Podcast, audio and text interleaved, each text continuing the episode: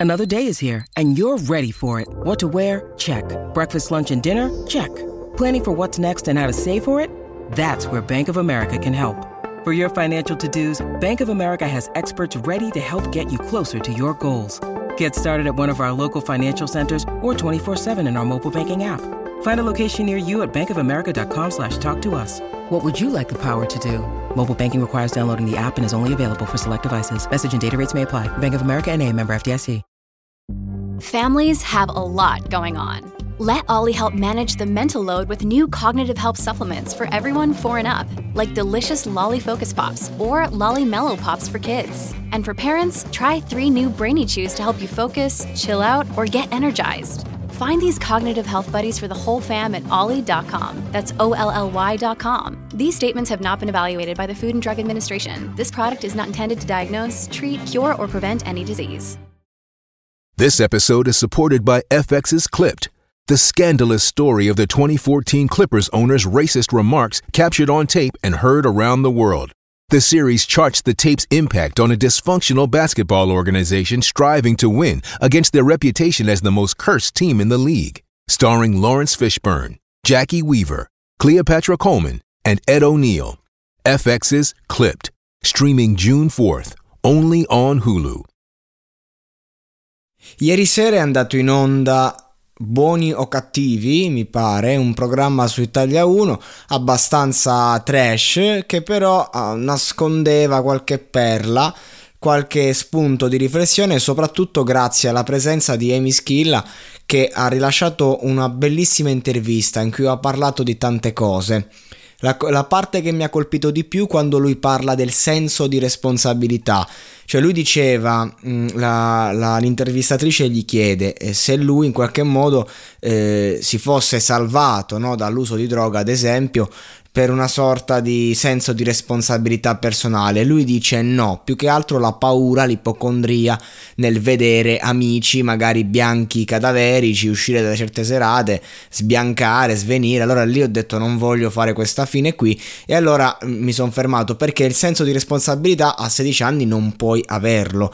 E, ehm, e lui dice mi è venuto il senso di responsabilità quando sono diventato padre Mentre eh, eh, d'altro canto, quando un genitore riversa sul figlio il senso di responsabilità, il figlio poi difficilmente ce l'ha. Perché?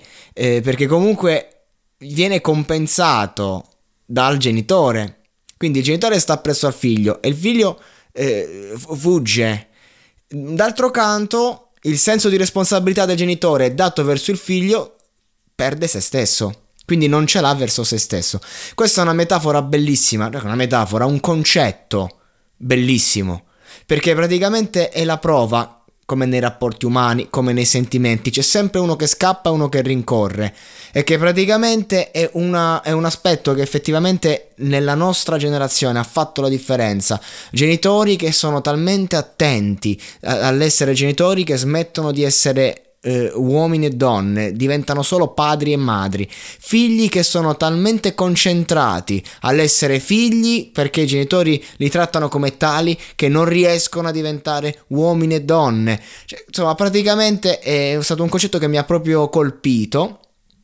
E, e poi ha parlato di suo padre, eh, di quanto comunque eh, gli manca oggi non solo questa figura, gli manca quello che sarebbe potuto essere, il fatto che il padre non ha visto la sua, la sua fama, ma eh, dice al di là del, della fama sterile e l'avercela, l'avercela fatta, andavamo in piscina insieme, la piscina comunale, entravamo di nascosto, invece adesso ho la piscina a casa, ho detto papà vieni, e avrei potuto far suonare il piano ai miei concerti, magari l'avrei reso famoso, suo padre che era un artista, e, e quindi ha fatto tanta tenerezza mentre parlava di questi aspetti, e mi sono ricordato di questo bellissimo brano, Il King, dedicato proprio a suo padre, che è un brano leggero. Uno dice, cavolo, il padre defunto, eh, un padre bipolare con tanti problemi, un padre che comunque è stato un personaggio che ha, ha creato anche imbarazzo perché col suo modo di essere stravagante,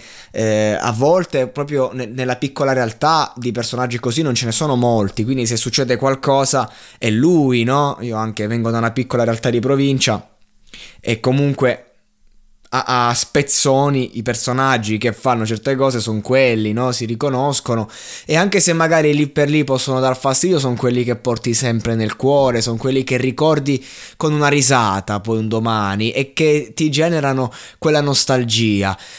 La canzone Il King è bella perché mh, mm, già da come parte il beat, da quelle note giocose a tratti, no a tratti, giocose proprio, però capito, sono delle note che fanno capire che il soggetto di cui si sta parlando è proprio birichino, questo, questo ti dà come, come sensazione, perché comunque una persona bipolare alterna comunque quello, l'essere a tratti consapevole e l'essere comunque infantile e questa la bellezza che li rende così amabili. Il fatto che in loro ci rispecchiamo rivediamo il bambino che è in noi.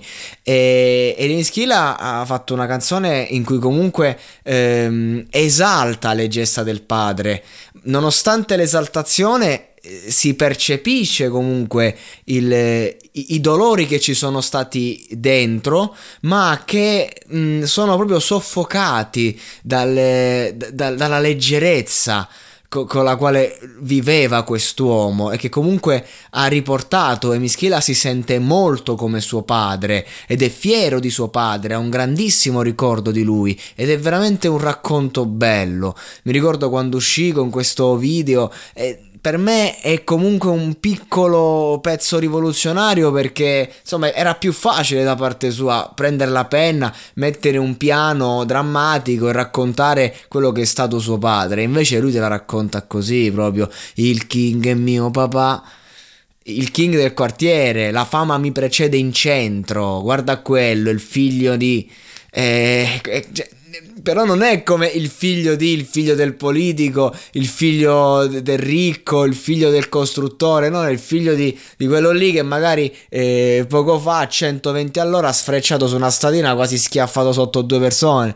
E, questo è, un'altra tipologia di fama che in quartiere ha una sua valenza e quindi è stata quando uscì mi ricordo che mi fece tanta tenerezza però d'altro canto è una hit, è una bomba, è veramente una bomba. Cioè, proprio, mo me la sto riascoltando da quando l'ho, l'ho, l'ho ripensata.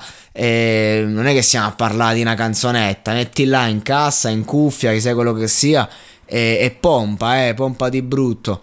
E questo è Mischilla del resto, un personaggio che ti sa raccontare cose drammatiche eh, con la leggerezza, stando un po' sopra le righe e poi invece ti fa magari mattonate violente, oppure quando invece vuole essere serio, eh, serio lo, lo sa essere, ma anche qui nel King lo è, è un pezzo serio. Il fatto che lui sia capace di scherzarci sopra non vuol dire che non sia serio, anzi le più grandi verità si dicono scherzando e questo è un brano che nasconde grandissime verità del bambino, del ragazzo e dell'uomo Emischilla.